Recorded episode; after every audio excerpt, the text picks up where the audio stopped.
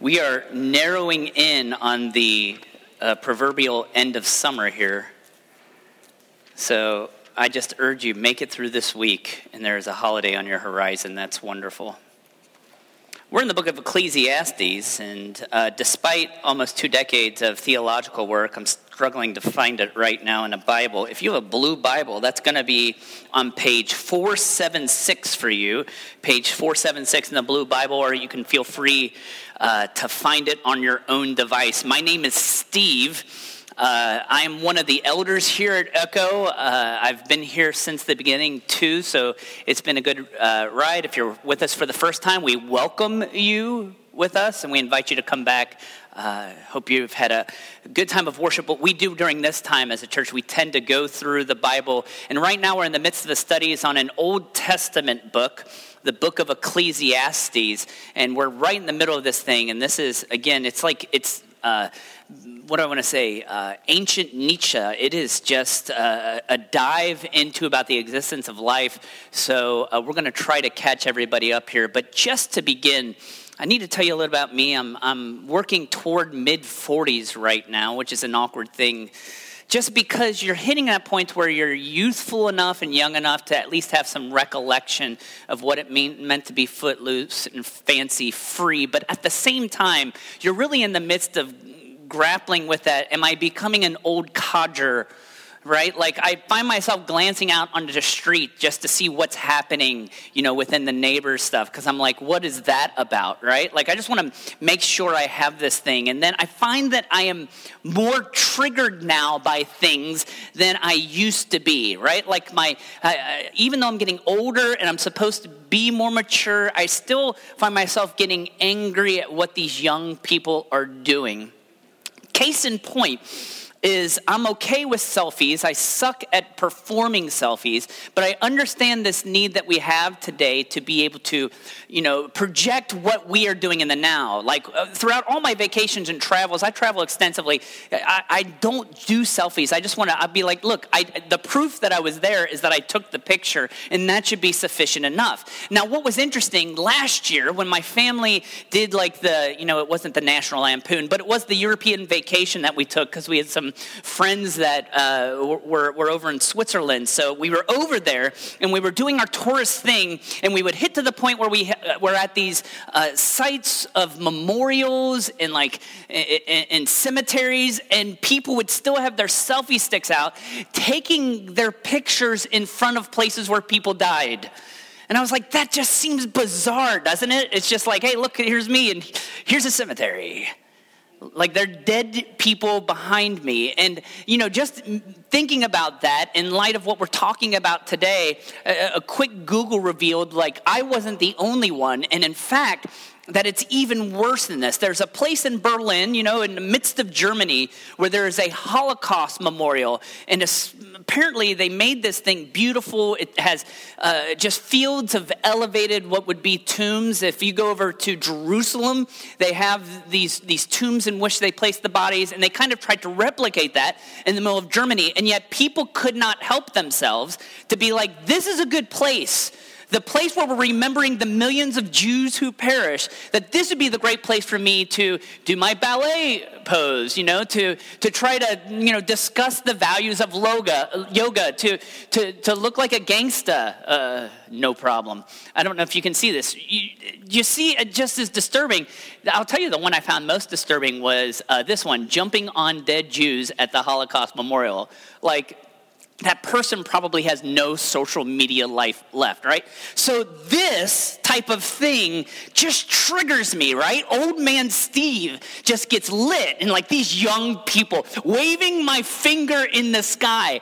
And yet I try to pause and I want to say, and, and stay with me with this exclamation. I, man, I, I, I want to be angry, but at the same time, I guess I get it. And if you'll notice, I don't think any of these people in the pictures, I think they're all younger younger people, right? Like I don't think any of them are are in, is in my age bracket. But at the same time, there's this idea that you know what we have is that is it maybe proper to be like in the midst of this death? Here are people who are actually living.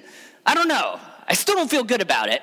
But it does bring forth this question that we have to grapple with, and that the author of the book of Ecclesiastes is continually grappling with, because he's asking this question in a public forum What does it mean to be alive? What is my life for? Why do I exist, and how do I interpret this? And yes, as we go through this book this morning, we're going to be in Ecclesiastes chapter 9. The author is dealing with this within the form of death. What does it mean for life when we are dead? So we are in Ecclesiastes chapter 9. I'm going to start in verse 1. Again, we are on page 476 in your blue Bible or digitally find that. Follow along with me, Ecclesiastes chapter 9, verse 1. So I reflected on all of this and concluded that the righteous and the wise and what they do are in God's hands. But no man knows whether love or hates or hate awaits him.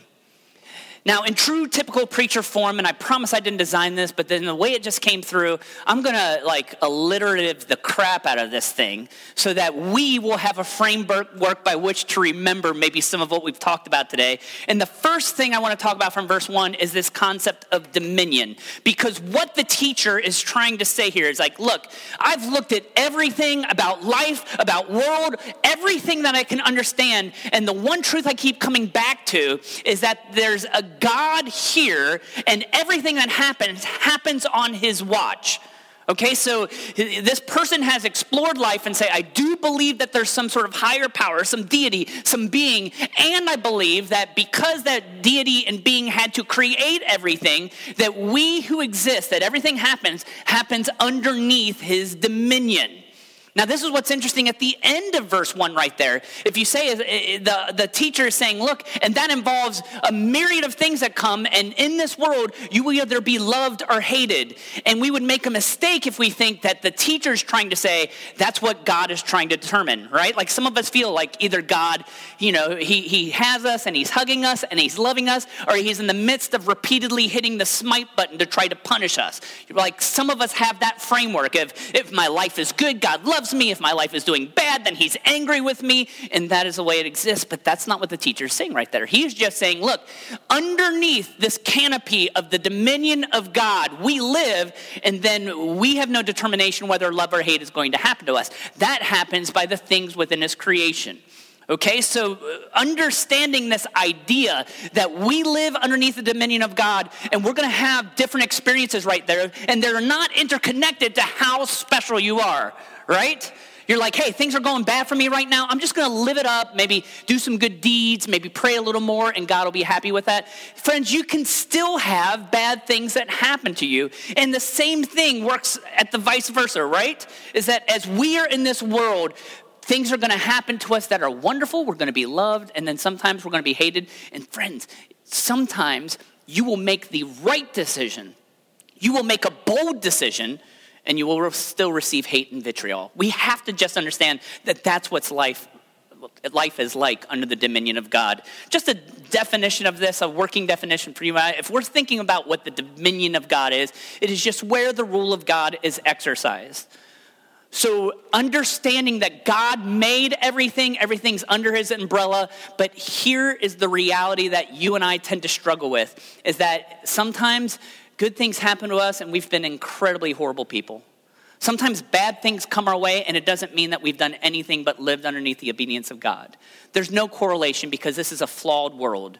We humans have corrupted it. It's full of sin, but it's not like God is just gone on siesta. He is understanding our plight and he sees the bigger picture. What's the bigger picture? Verses 2 and 3, my friends, Ecclesiastes chapter 9. 2 and 3 all share a common destiny the righteous and the wicked, the good and the bad, the clean and the unclean, those who offer sacrifices and those who do not. As it is with the good man, so with the sinner. And as it is with those who take oaths, so with those who are afraid to take them. Verse 3 This is the evil in everything that happens under the sun the same destiny overtakes all. The hearts of men, moreover, are full of evil, and there is madness in their hearts while they live, and afterward they join the dead.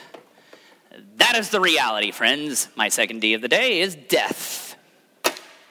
And this is what happens when you start to get introspective about where you fit into the world. When you're trying to place this, eventually you get to this recognition that I will not always live. It's this my favorite statistic that I have, but one out of every one people die.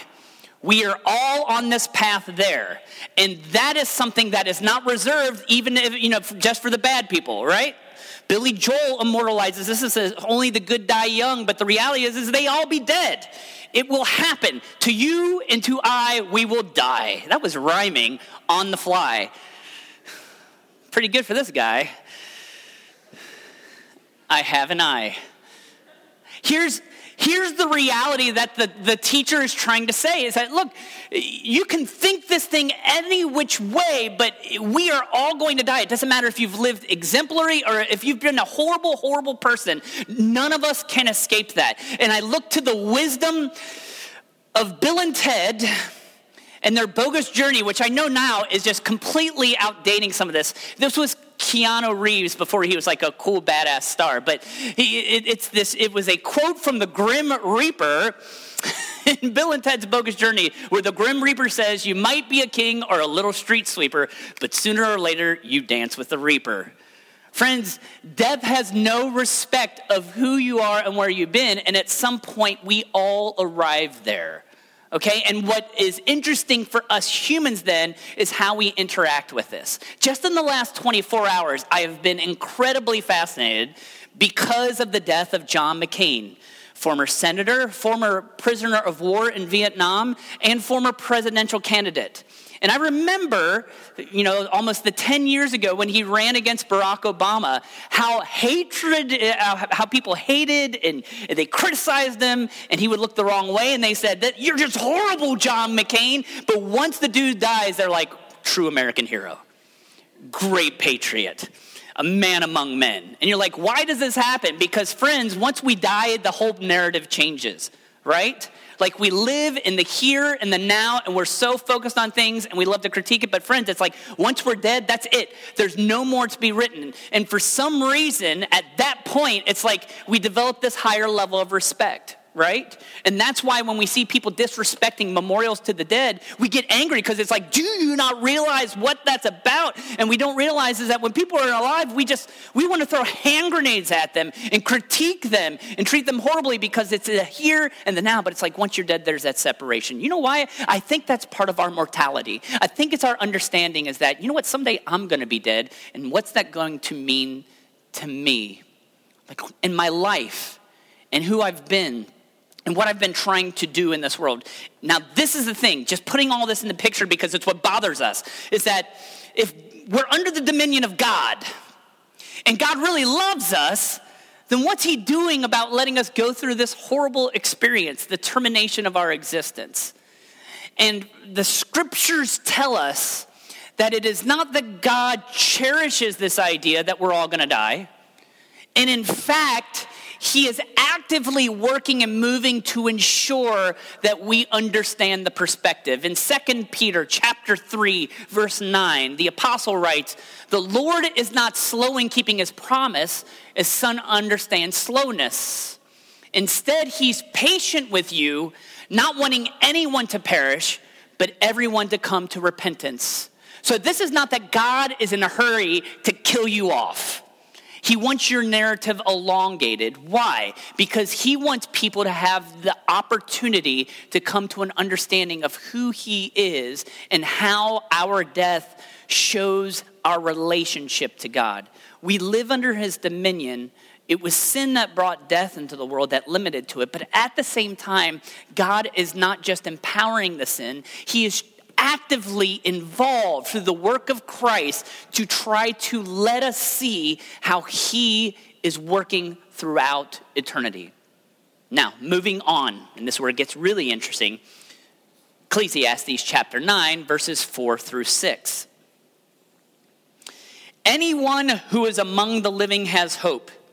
Even a live dog is better off than a dead lion. For the living know that they will die, but the dead know nothing. They have no further reward, and even the memory of them is forgotten.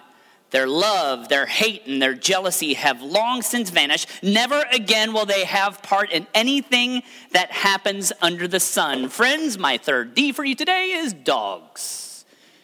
And if you're looking for a great, if you're the underliner in your Bible, that memory verse, you got to come in to Ecclesiastes chapter 9, verse 4, where it says, Even a live dog is better than a dead lion. Friends, that is the wisdom of the ages right there. Let's add some context and some coloring and some flavor to this.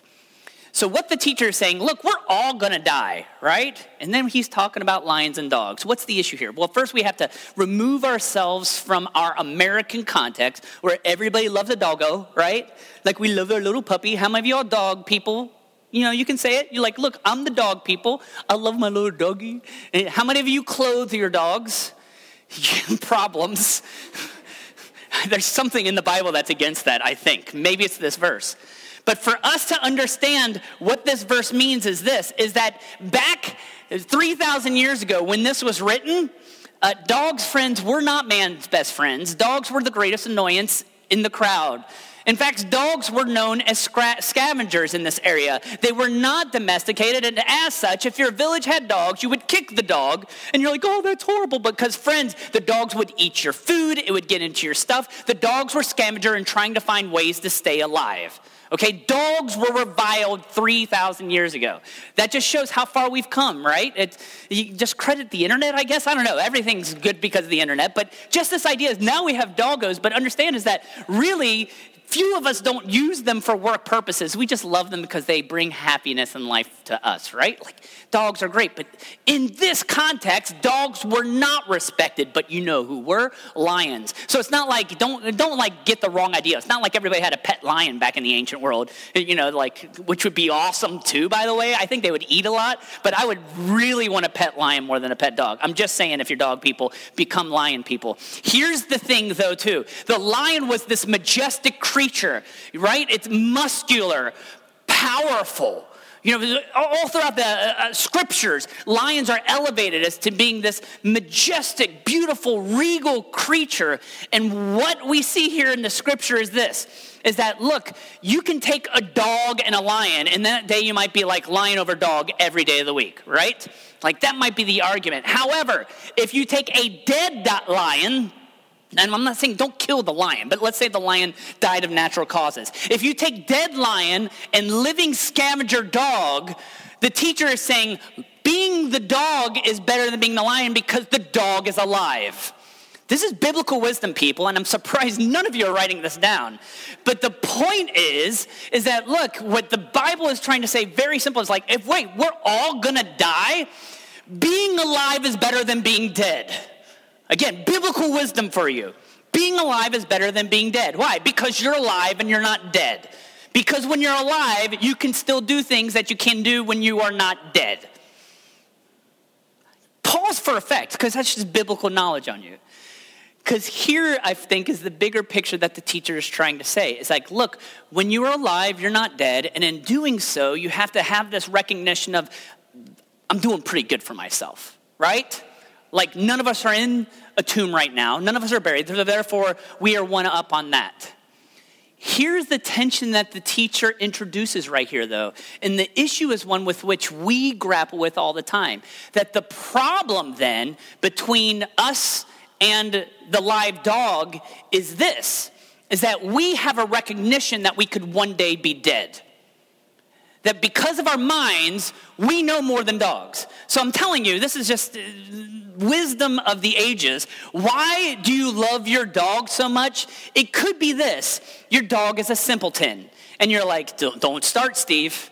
Like, do not talk about my dog in such way, but help me out because I've even read about this concept that there's a, they're like, you know, there is a thing called doggy depression. I don't know if it's doggy depression per se. It's usually just that some owner was just abusive to their animal and that affects the mindset of it. But friends, the thing about pets that we love is that their affection is so cheap, isn't it? It's so easy. Like, that's why you loves your dogs. Just last year, we incorporated for the first time in our familial life a pet. We have this rabbit. And the rabbit is so interesting, right? Because the rabbit, the, it will not bark You know, it does not really make a sound except when you, you know, when it like snorts a little every once in a while when it's ticked. But at the same time, no matter how much I have to discipline that rabbit, and there is such a thing as rabbit discipline, that's my next sermon. But the next day, if I have some leaves that I throw at that thing, that thing loves me, right? I could just sit there all day and feed that sucker, and that rabbit would be like, You're awesome. And then when I stop feeding it, the rabbit's like, You suck. It's the same thing about our animals, right? When you're petting that, you're like, cats suck. When you're petting that cat and it's purring, you're like, this is great. You know, if you're helping the cat, that's great. When you squirt water on it, it hates you. Because there's a simplicity here about animals, friends. I, the wisdom of David Duchovny, by the way.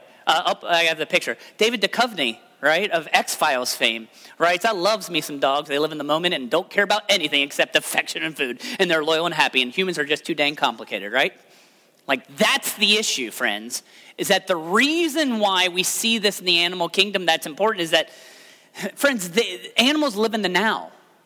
You and I have a problem is that we can see and process and understand and project, project toward this time where we will be dead. Yeah, animals might have survival instincts that keep them from wanting to die, but you never, you know, when your dog is just looking up in the sky, it's probably looking at a squirrel and not contemplating its long term existence.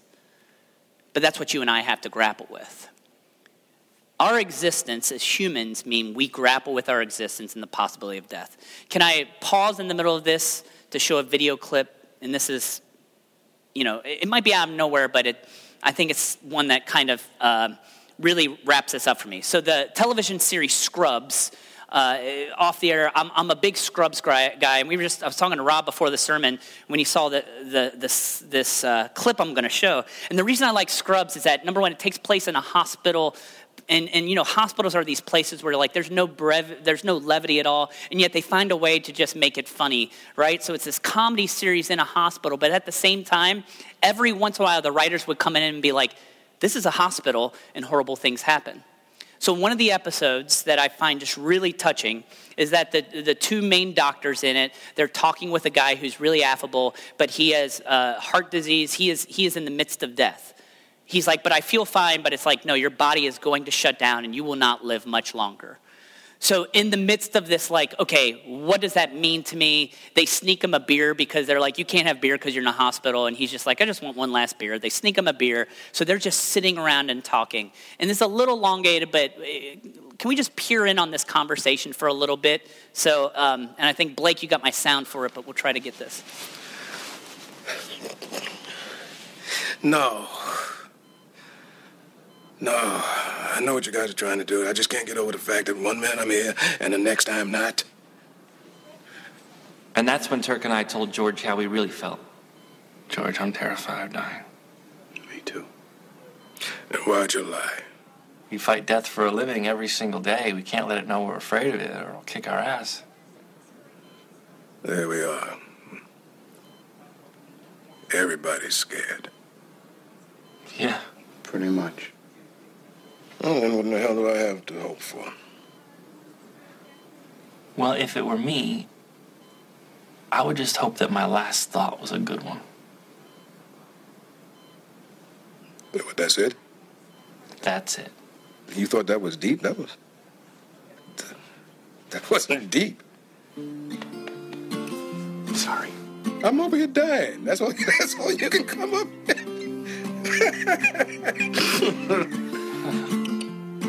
Turk and I spent the next few hours in that room just talking and hanging with George. When Turk and I were in college, we were roommates. Love of mine, someday you will die, but I'll be close behind. I'll follow you into the dark, the blinding light to gates of white. Just our hands clasped so tight, waiting for the hint of a spark. If heaven and hell decide that they both are satisfied, illuminate the nose where vacancy signs. I'm getting a little tired. Okay. Take a quick nap. You had to be here when I wake up. Of course. In Catholic school. Amen. As vicious as Roman rule. I got my knuckles bruised Tasted great. by a lady in black. I held George never did wake up. And even all that talking didn't make death any easier. fear is the At least not for us.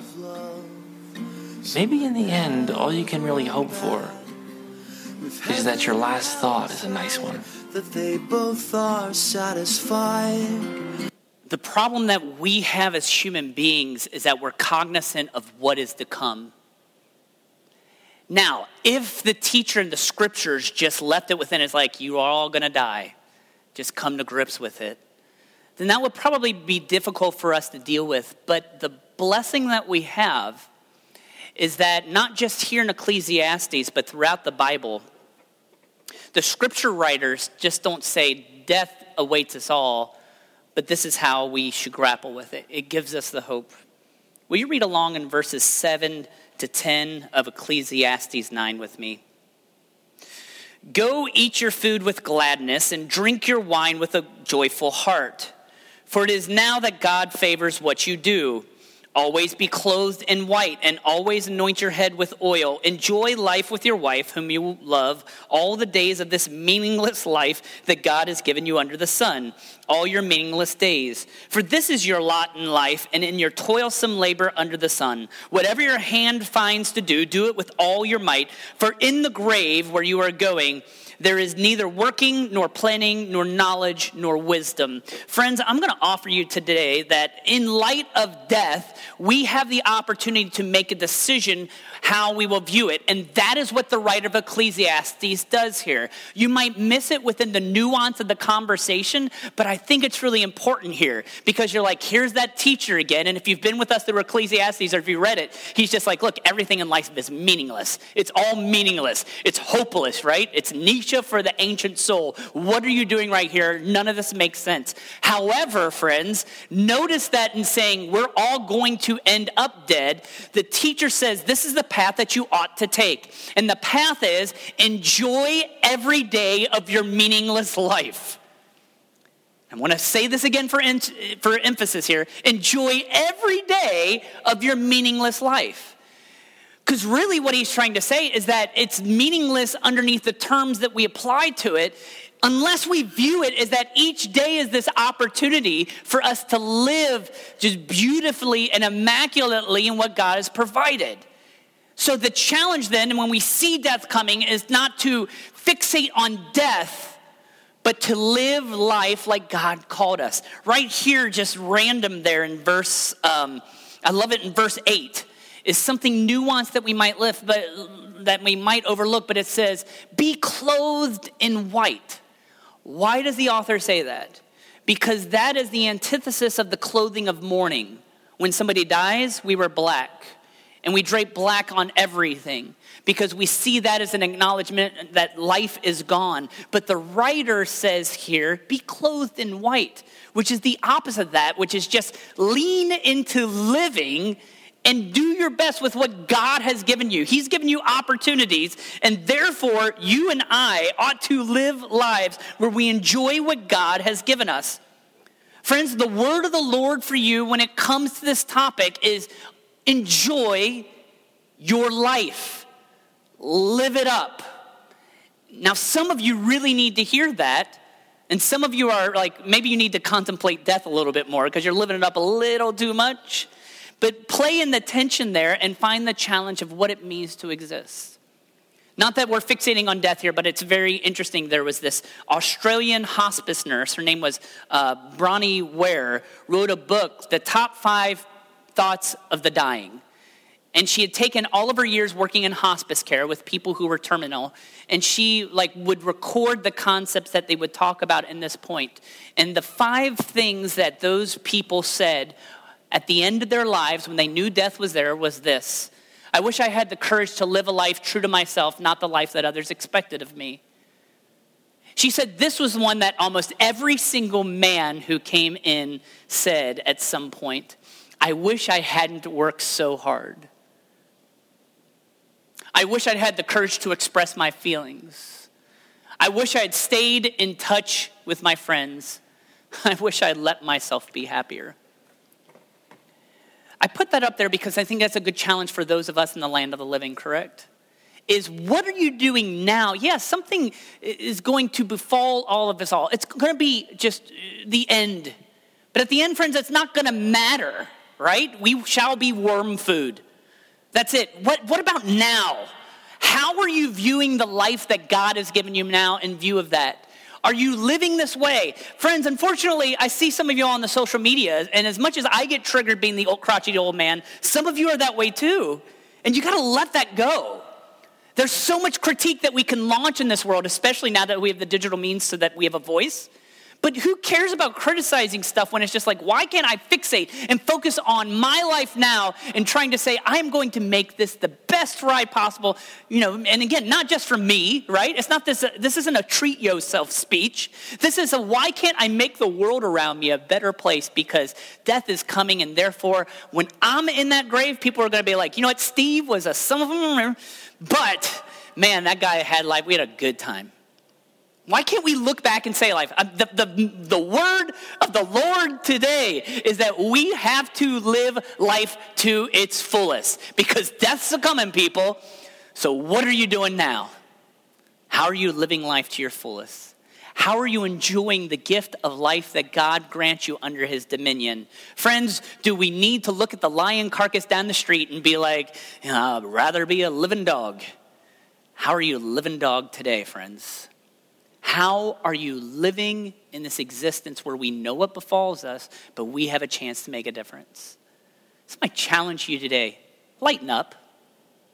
By the way, anybody have stress in the audience today? I, I, will. Last point of audience participation. Is anybody's mind thinking of any stressful situation or moment that you have coming your way in the next weeks to come? You're like, I shall not raise my hand, but I, if you don't, God bless you. You're a better human being than the rest of us. And then you actually have to deal with your honesty, and we'll talk about that later. We all have stresses. We all have things that are horrible. And then our, uh, our, our posture sometimes is to get down to see the negative. But I'm telling you, even a conversation about death, what God is trying to tell you to do is live it to your fullest. And this isn't just this Old Testament coping mechanism that the Bible says, right? Like this isn't just Old Testament knowledge, but it is consistent all the way through the scriptures. What God wants from you is to be able to live a full life of happiness so that there's some significance here. The Apostle Paul in Colossians chapter 3 gives you this counsel. Whatever you do, whether in word or deed, do it all in the name of the Lord Jesus giving thanks to God the Father through him. Friends, you have an assignment this week and you have a life to live that Jesus Christ is asking you to go out there and live life fully for him. You got some crap jobs ahead of you, right? It's not going to be easy or nimble and you could get mired in that negativity. But an end is coming, and therefore, in light of that, give it all as if you're serving Jesus himself. You gotta work, buddy, this week. It's Jesus. He's right there with you, right? Why can't you revel in the greatness that the Son of God loves you so much that he laid down everything for you, that he took the hit of debt for us so that someday we can dwell with him for eternity, right? So that eternity's coming, but this week, he's calling you to live to your fullest. So, as we leave here today and we go scattered to the winds, and you have a lot of obligations and things you're going to get back to, just this week, take that with you. Be positive, live to the fullest. Yeah, an end's coming, but Jesus has been there before. He's got you. He's got you. Will you pray with me? Heavenly Father, uh, it can be difficult when we think of death. We've lost loved ones. Some of us have faced death ourselves. It's harrowing. And again, the problem that we have is this finality that we can't perceive. But your scriptures testify over and over that you have a place prepared for us. And Father, while that gives us the hope, please forgive us when we latch too much onto the hope of what's to come and we don't live in the now. Forgive us to where we've not lived life to the fullest. And Father, as we go out this week, we ask that your Spirit empower us to live each day to its fullest. We only have so many days, Father. Help us make the most of them, not just for our pleasure, but for you, for your kingdom. Thank you for Jesus in his name. Amen.